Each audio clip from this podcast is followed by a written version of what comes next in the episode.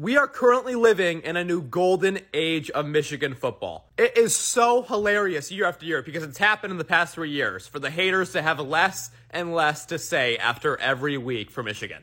Three years ago, it was Michigan amounts to nothing. They're a terrible program. They can never win big games. Now we've beaten Ohio State by more than one score the past two years. We've dominated the Big Ten, and I mean dominated the Big Ten. The naysayers are still trying to cling on to one thing. Uh, well, you haven't played anyone. Penn State, Penn State's not that great. Their offense is terrible. I already see it now after this game. It's actually insane. James Franklin is now an abysmal 4 and 16 against Michigan Ohio State. If you want to look at one of the most overrated, disgusting coaches in college football, look no further than James Franklin. I think Michigan Ohio State used Penn State as like a little warm up to get themselves ready for the game. Like it's like, okay, we got an okay team we're going against the next week. We know we're going to beat them. Let's just see if we can hide our playbook from Ohio State, which is exactly what Michigan did this game.